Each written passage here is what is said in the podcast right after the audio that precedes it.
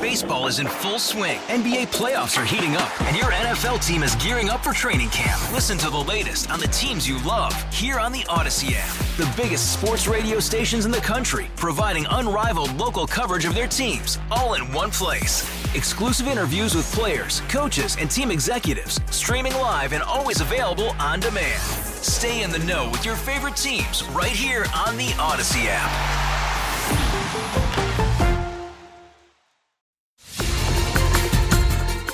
Today on the WCBS Tuesday Morning News. A driver crushed by two trucks in an absolutely horrific crash this morning on the Cross Bronx. Everything shut there. We do have delays there, and it is going to start to build very quickly. On the Long Island Railroad. The long awaited East Side Access Project won't be completed by the end of the year as promised.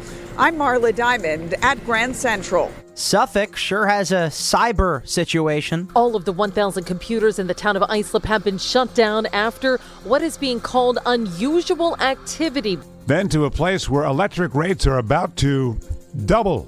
Help keeping the lights and heat on this winter in Connecticut. Making life a little bit easier. I'm Sean Adams batten down those holiday displays. We got a windstorm coming in Craig's forecast. We lost a Beatle on this date. I'll listen back in today's 88 Seconds in Sound. This is Tuesday, November 29th. Good morning. I'm Mack Rosenberg. Good morning. I'm Wayne Cabot. Let's begin. Uh, I'm just hearing now that we got Tom Kaminsky available to us up there in Chopper 880 with the latest on the uh, Cross Bronx. Tom, good morning. Good morning to you, uh, Wayne and Mack. And we go back over here to the westbound Cross Bronx. We are still shut down completely here. All traffic being pushed over to the Major Deegan. Uh, as you heard, uh, that uh, fiery collision, a fatal crash last evening, or actually very early this morning, about a quarter of one. Two tractor trailers involved. The investigation is completely uh, finished now, but these tractor trailers, at least one of them that remains here, uh, was so completely torched uh, that uh, the the roof of it was completely blown apart. Uh, at this point, it is a matter of having to uh, just take out whatever uh, contents are left of that tractor trailer. Uh, they're being loaded up into dumpsters with by front end loaders at this point, so everything is still shut. There's a large debris field here on the westbound side of the Cross Bronx. So again, we're far away from getting anything reopened here for a bit. Uh, in fact, the second uh, vehicle, the second truck, the cab of it, uh, completely torched right down to the frame. It is just being moved right now in front of us. So everything's still shut here, westbound side. Delays from at least the area of 3rd Avenue and back toward Rosedale Avenue, and rubbernecking delays coming off the GWB. I'm Tom Kaminsky, Chopper 880. Thank you, Tom. More subway cops, less subway crime. That is the early takeaway from a month long stretch that saw a 13% drop in crime as officers made themselves more visible. Police added 1,200 overtime shifts over each of those 28 days. Major crimes fell even lower than during the pandemic when fewer people were riding. MTA Chairman Janno Lieber calls it significant progress, but adds that it's way too early to celebrate. For one thing, minor crimes increased, only major crimes went down. An MTA committee will meet today to dig deeper on this to see what's working and what's not. The MTA will also meet today on expanding Long Island Railroad service into Grand Central, which is supposed to happen any day now. Marla Diamond has an update on that from Grand Central. Marla? Wayne, the MTA is aiming to run LIRR trains to Grand Central sometime next month, but a report posted online ahead of today's meeting notes that construction of the new concourse and facilities will not be done until February due to additional time required to complete all of the remaining work. On New York One last night, MTA Chairman Janno Lieber said construction crews are working around the clock to get the station ready for prime time. People are literally in there 24 7. I went there on, on Friday, the day after Thanksgiving. The place was rocking. Um, you know, struggles to make sure that every little system works. This is the 750,000 square foot station that is the size of the uh, Chrysler building laid on its side. It's been 15 years since construction began on the $11 billion project dubbed Grand Central Madison. While the MTA says they do plan to run LIRR trains before the end of the year, they have not yet set a date for that. Wayne and Mack? Thank you, Marla. And by the way, there's something not quite right with the MTA's books, according to the comptroller. Sounds like higher fares and fewer trains down the line. We'll explain why. Straight ahead. Over to the Weather Center with Chief Meteorologist Craig Allen on a cold start to this Tuesday. It is. It's 37 in the city now, so uh, we're down into the mid 30s around the city and the boroughs, and you don't have to go too far to find below freezing temperatures north and west of the city and also east, especially across the eastern sections of Suffolk. So for today, it's definitely cooler than yesterday, but not as windy high 44 to 48. Increasing clouds tonight, lows 38 to 42. Tomorrow, the wind picks up from a southerly direction, so it is uh, going to get quite gusty, but also much milder. And there will be rain accompanying that. Tomorrow's highs 55 to 60. Some of the rain in the afternoon and into the evening commute could be heavy. Uh, some downpours, maybe a little lightning and thunder to go with it. 37 right now, and the humidity is 67%. So, what do you do when your computer gets hacked? It is a question for which Suffolk County apparently does not have an answer. You think they would. Sophia Hall reports on that and also about a strange cyber story developing now in Islip. They are not taking any chances. All of the 1,000 computers in the town of Islip have been shut down after what is being called unusual activity being discovered last Friday.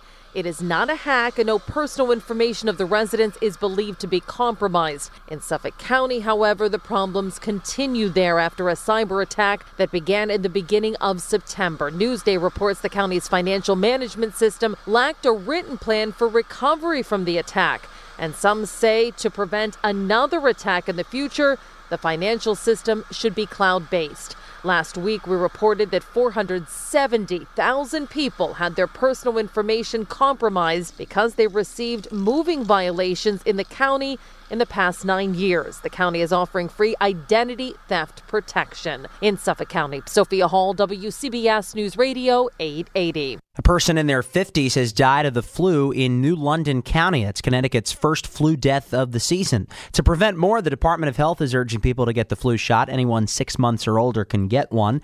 It's unclear just how bad the flu is because few people test for it, but 102 people have been admitted to Connecticut hospitals with the flu, and it's not even December. Cases of RSV are putting strains on Connecticut's two children's hospitals. A $10 credit on your electric bill won't help much, but as they say, 10 bucks is 10 bucks. Sean Adams is here with Connecticut's plan to help customers deal with an expected doubling of energy rates, Sean? Yeah, every little bit uh, helps this year because it is going to cost a pretty penny keeping the lights and the heat on in Connecticut this winter. Electric supply rates are about to double. Governor Lamont, he struck a deal in which the utilities are going to help out. Taxpayers and the ratepayers are, are putting up a lot given the, the incredibly complicated times in which we live. We're partners in this. I think it's really important that you step up as a good faith effort for the ratepayers as well. Well, Eversource is going to give back a little bit, that monthly credit of $10. Utilities don't profit from supply. The reason the cost is doubling, it's due primarily to Russia's invasion of Ukraine and the, and the, global demand for natural gas. Both Eversource and United Illuminating are contributing to Operation Fuel, which helps folks in need pay their utility bills, and Connecticut is pumping more money into the Low Income Energy Assistance Program. 92,000 households received help last winter. This year, applications are up 17%. Sean Adams, WCBS News Radio 880.